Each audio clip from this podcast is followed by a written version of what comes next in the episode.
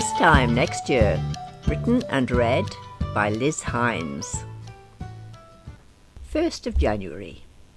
New Year Resolution 1. I will never go out with Steffi and Nick again. New Year Resolution 2. I will say no without hesitation if anyone asks if I can tango. I must remember to ask Franco when we will move on to the tango. It can't be soon enough for me. New Year Resolution 3 I will give up alcohol in any form, but especially cocktails. I'm going back to bed now, and I could be there some time. 11:35 a.m. Chloe woke me. She said she was checking that I was still breathing, but I suspect her motive. She is still mad at me. She didn't say anything, but I could tell from the way her mouth pursed when she said, Will you be getting up at all today? 5th of January. It's hard being back at work after the long Christmas break. Still, I think we all had a good time, some of us especially.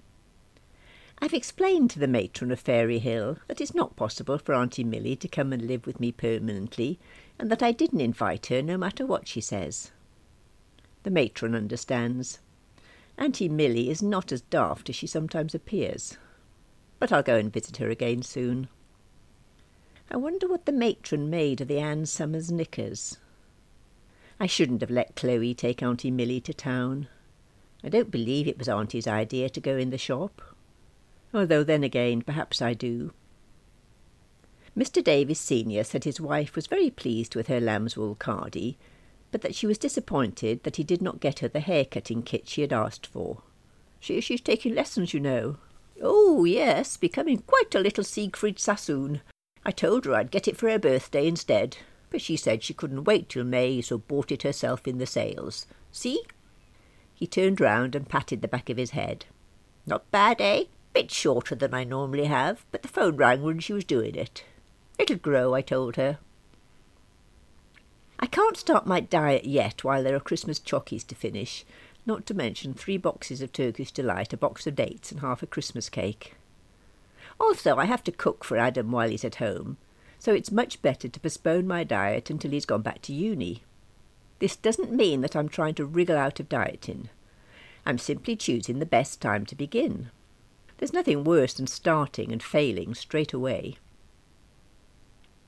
6th of January.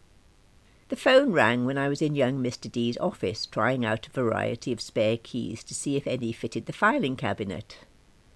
I rushed to answer it only to find it was David Davis. Who else? I might have been panting a little, but I don't think it warranted his, Why, Alison, I never put you down as a heavy breather. I could have been having a heart attack for all he knew. Most people breathe a little more heavily than normal when they are rushing. I don't think this can be put down to excess weight on my part. I'm only slightly podgy round the tum, and on my midriff. I don't think there's any cause for concern health-wise from my weight. And some men like a bit of flesh.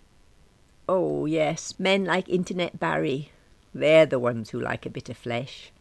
It's definitely time for my diet to begin. Later. My scales are obviously suffering from old age. They have lost their accuracy. They can't possibly be right. I'll have to go into town in my lunch hour tomorrow to weigh. 7th of January, lunchtime. It's official. I am overweight.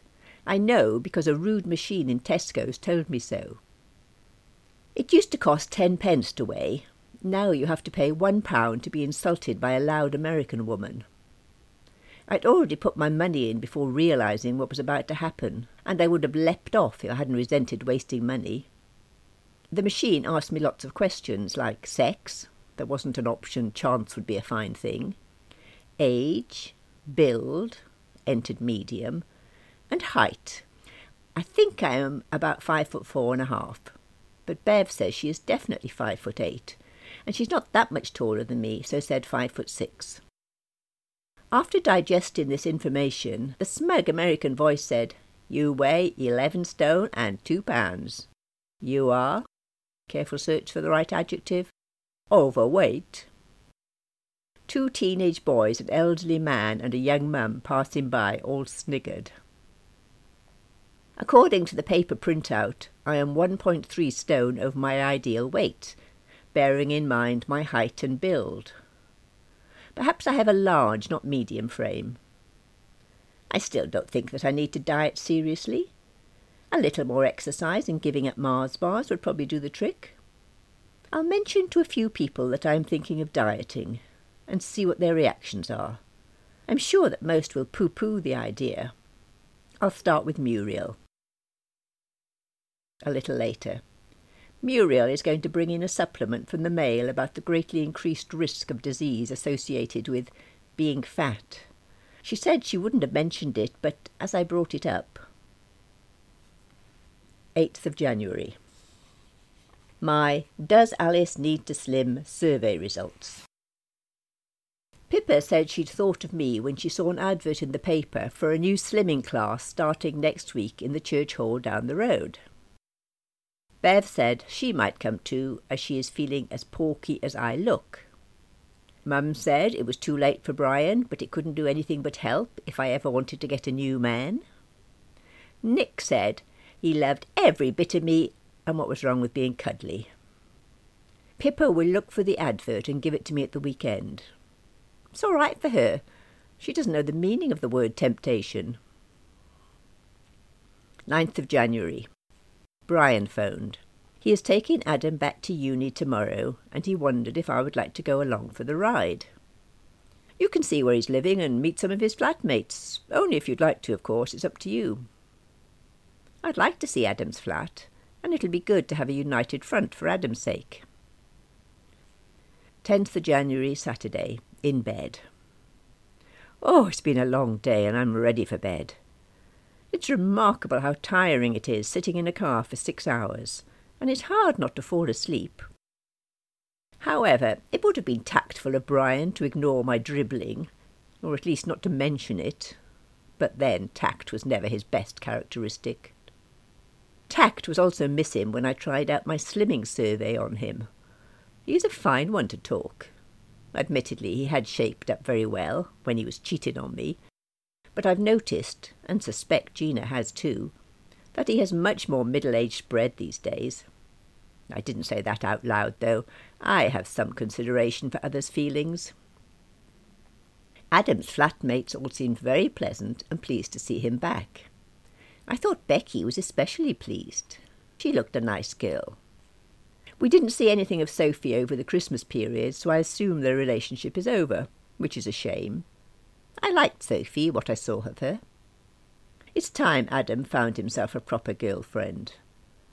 But would a girl distract him from his studies? Although I suspect membership of the Real Ale Society might be doing that already. Indeed, a girlfriend might have a more sobering effect. 11th of January. Pippa brought the advert for the Slimming Club. It says, Weight Watch World is for life, not just for after Christmas. The first class is on Wednesday. Bev is definitely coming with me, as Simon inadvertently compared her to a beached whale, although I'm not sure how he could do that inadvertently. 13th of January. Tonight was our first night back at dance class. It was lovely to see everyone again, but rather disappointing to discover I'd forgotten everything I thought I'd learned. The most exciting news of the night was that Martin and Jane are definitely an item. Franco was thrilled and said that Mrs. F had guessed as much at the New Year's Eve party. She is already thinking about hats, apparently. Jane giggled girlishly, while Martin didn't say much.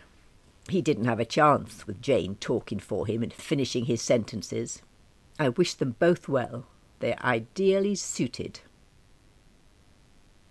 Stefan didn't join us in the pub after class, as he has an audition tomorrow for the Village Players' summer production of Seven Brides for Seven Brothers, and he wanted to protect his voice. Rose said her granny used to use a special gargle to look after her voice. So what did she use? Do share so I can tell Steffi. He'd be so grateful because he's such a drama queen. Remembering that Rose used her own wee for bathing her feet, I was dreading hearing her answer. But it turned out Granny's secret gargle was only cold tea. Oh, is that all? That doesn't sound very good. Give me a chance. That was only the base. Then she added honey. Oh, yes, Steffi swears by honey. Mustard. Ugh. And gin. And she gargled with that. Jane was incredulous. Oh, only half of it. She drank the rest. I think I'd rather put up with a sore throat. I asked Franco when we'd be learning the tango. He said, when you can tell your left from your right. 14th of January, Wednesday. Bev and I have been to our first slimming class. I was surprised how many overweight women were there. The consultant told us all to sit down, then introduced herself as Lydia and said, Welcome to Weight Watch World. First of all, let's give each and every one of us a big clap for being brave enough to take this first and enormous step to a new us. She had worked herself up into a crescendo, so the weak applause that followed was a bit of a letdown. It's all right, ladies. I know you're all a bit unsure, but let me tell you, in just a few weeks' time you'll be cheering just like me. So, let's all introduce ourselves. She picked on me. What's your name, dear? Alison. And Alison, would you like to tell us all why you decided the time was right for you? Um, the scales told me. Ah, yes, the scales. Lydia nodded wisely. We've all been there, haven't we, ladies, when we've tried everything, when even standing on one leg makes no difference. Oh, Alison! Lydia rushed over and hugged me to her mammoth bosom. We all realise how hard it has been for you to share this, but we want you to know that we're with you in this every step of the way. Now let's give Alison a great big clap all of her own. The applause this time was much more heartfelt. I had obviously touched some deep nerves. Then Lydia showed us some photos of herself. This is me just eighteen months ago. She waited for the gasps to die down. Shocking, isn't it? I had let myself go completely. You're not going to believe this, I know, but all I lived for was custard slices. I had them for breakfast, lunch, dinner, supper, and little snacks in between. But then a friend introduced me to Weight Watch World, and my life changed, as you can see. All I could see, standing before me, was a woman who was, at a conservative guess, about size eighteen. Not that I see this as a problem. In fact, it's rather encouraging that my consultant needs to lose more weight than I do. Then Lydia explained the regime. It's quite simple. I can eat anything I like as long as I don't eat anything I like, such as chocolate bread or cheese.